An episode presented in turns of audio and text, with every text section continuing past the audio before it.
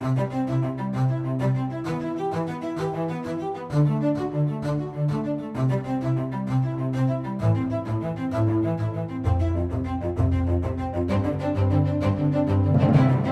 to LifeBeat, Right to Life of Michigan's bi-weekly podcast going in-depth on pro-life news and issues. I'm your host, Chris Gast, R L M's Director of Communication and Education. Our feature today is post-abortion syndrome, but first let's go over the big stories from the last two weeks. We had wonderful news that we found out about just yesterday. Governor Rick Snyder signed into law the Coercive Abortion Prevention Act. This was House Bills forty-seven eighty-seven and House Bills forty-eight thirty. And just like the name suggests, these bills will help stop coerced abortions from happening in Michigan. Specifically, CAPA adds to Michigan's current anti-extortion and coercion provisions. It basically defines coercion to abort as a specific crime, and it sets penalties for that. Now, parts of CAPA were passed into law in twenty twelve through the Pro-Life Omnibus Act, that big piece of legislation we worked on that reformed how regulation about abortion clinics happens in Michigan. And the provisions that were passed in the Pro-Life Omnibus Act included a screening process at abortion clinics and requiring the clinics to post a sign stating that coercion to abort is illegal. Now, these provisions aren't taking place because we don't have coercion to abort defined as a specific crime and there's no penalties.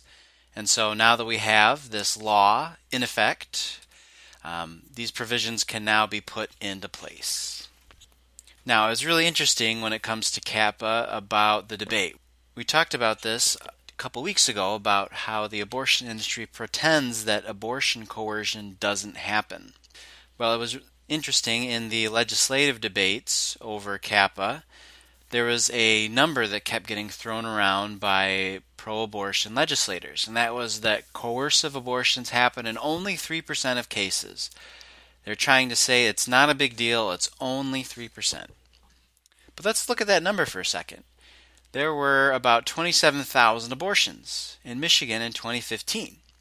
So that means in that year, applying that three percent number to it, there were eight hundred fifteen Michigan women forced to take the life of their own child against their will in the state. And those pro-abortion legislators are saying that's not a problem. That's not a big deal. We don't need to worry about it. eight hundred fifteen women. How can you downplay coerced abortions when you're admitting that it happens to hundreds of women? That's just beyond us. And like we said two weeks ago, they're not doing anything about it. They don't care. We're doing something about it. Now it's the law. In other news, Grand Rapids-based abortionist Thomas Gordon has run into trouble with the state. Gordon is the abortionist at the main abortion clinic in Grand Rapids, and he himself has performed thousands of abortions over the years. Uh, Doctor Gordon has a very long history with run-ins uh, with the law, and that's important because in Michigan, physicians are required to disclose criminal convictions to Michigan's Department of Licensing and Regulatory Affairs. Gordon didn't do that. He actually has quite an extensive record. Um, as we looked into his legal history, other pro-life individuals looked into his legal history, um, you know, all publicly available. It was discovered that Gordon had had arrest and charges for drunk driving, aggravated assault, domestic violence, and possessing a firearm under the influence. In fact, specifically about the firearm, WW, uh, excuse me, W Z Z M did some more research into it, and they found a personal protection order that was filed by Gordon's wife in twenty ten. And in it, his wife described how, quote, several times in the past three years, he has even put his forty-five millimeter pistol to my head when I was sleeping, unquote. Several times. Gordon has essentially put a gun to his wife's head. And this man is allowed to practice medicine in Michigan. Imagine if this were a dentist. Imagine if this were a podiatrist or a veterinarian. They'd be outraged. Well, what has Planned Parenthood of Michigan said about it? What has NARAL said about it? NARAL lists Gordon's Grand Rapids clinic on their website. Planned Parenthood refers women to his clinic. They haven't said a thing. Gordon is just the latest in a long line of abortion industry abuses uh, in Michigan. In March of twenty twelve, we did a comprehensive report about how the state has, in the past, refused to take this seriously, and there's a lot that they refuse to take action on. Many abortionists and abortion clinics in Michigan have violated many laws, and it wasn't only until the last few years with a change in legislation and a change in enforcement that they were taken seriously. And we can't stress that enough. When it comes to elected officials, we've seen time and time again in Michigan, in other states, you look at the Gosnell case, even with uh, Republicans who weren't pro-life in the state of Pennsylvania, who just look the other way in all these abuses. We don't let other clinics get away with these things. Why do we let abortion clinics get away with it? There were a couple other little news stories that were interesting. The pro-euthanasia film Me Before You uh, debuted last weekend. It was an adaptation of a book. Uh, the story is essentially a very rich playboy gets injured, uh, turned into basically uh, almost a quadriplegic, and wants to commit suicide, uh, travel to Switzerland and what's called in Switzerland suicide tourism, and go to a clinic there to end his life. Now it's interesting just because of the timing with everything else. You look at California. On uh, this week, California's law allowing doctor-prescribed suicide went into effect. Other states, even though there have been multiple failures on the part of doctor-prescribed uh, suicide activists, they continue pushing in other states, and perhaps they will soon in Michigan. So in two weeks, our feature will be looking at doctor-prescribed suicide in depth. There's a new study out. It's actually a study of studies. Uh, meta-analysis of many studies found that abortion increases the risk of preterm birth fifty-two percent. Once again, there more evidence that abortion is not only bad for the child, it's bad for the woman too. It's also an interesting story involving adult stem cells. Uh, as in the last few years, there haven't been really any successes involving fetal stem cells or embryonic stem cells. You just don't hear much about the entire field anymore. But there was a breakthrough study in adult stem cell research treating stroke. Now, it's always important when it comes to new research not to overstate what happened. It was a small study involving safety in testing adult stem cell treatments derived from bone marrow on stroke victims. Most of the stroke victims reported drastic improvements in their condition. Now again, it's important not to overstate it. It was not a study looking at efficacy. It was a study looking at just safety, and it was just one study using a small group of individuals.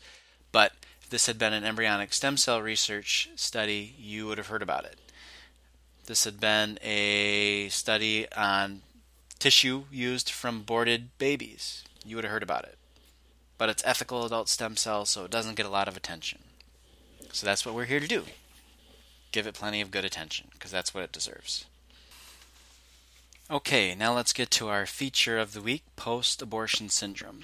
Most of you have probably known someone who has had an abortion, or if you haven't, you've heard a story directly from someone who has been post-abortive. So you know that it's a real thing. Um, a lot of people in the abortion industry, unfortunately, this is a common theme if you'll notice, try to deny that these stories exist, or say that it's just a few amount of women that have these feelings. But we know that's not the case. There are very many women who experience trauma following an abortion.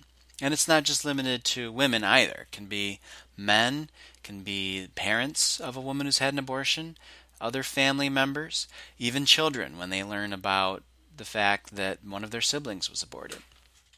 So post-abortion syndrome itself, uh, often called P A S, is a it's kind of been defined as a subset of post-traumatic stress disorder because of the very similar symptoms. These symptoms may occur immediately following the abortion. They could also develop years later, or they surface around the times of events like the anniversary of the abortion or the due date, um, major holidays, any kind of event can be a trigger, just like P T S D. And so what are some of these symptoms that can be involved? Um, it's, it's a wide range, just like P T S D. Uh, here's just a list of some of the more common ones. Sadness, depression, thoughts of suicide, low self-esteem, anxiety, trouble bonding with other children, uncontrollable crying, drug and alcohol abuse, eating disorders, sleep disorders, self-punishing behaviors, abusive relationships, promiscuity, survival guilt, uh, even reliving the abortion experience. Now, millions of women in America have had abortions, but relatively few speak openly about their experience. Many, many, many post-abortive women and men are suffering in silence.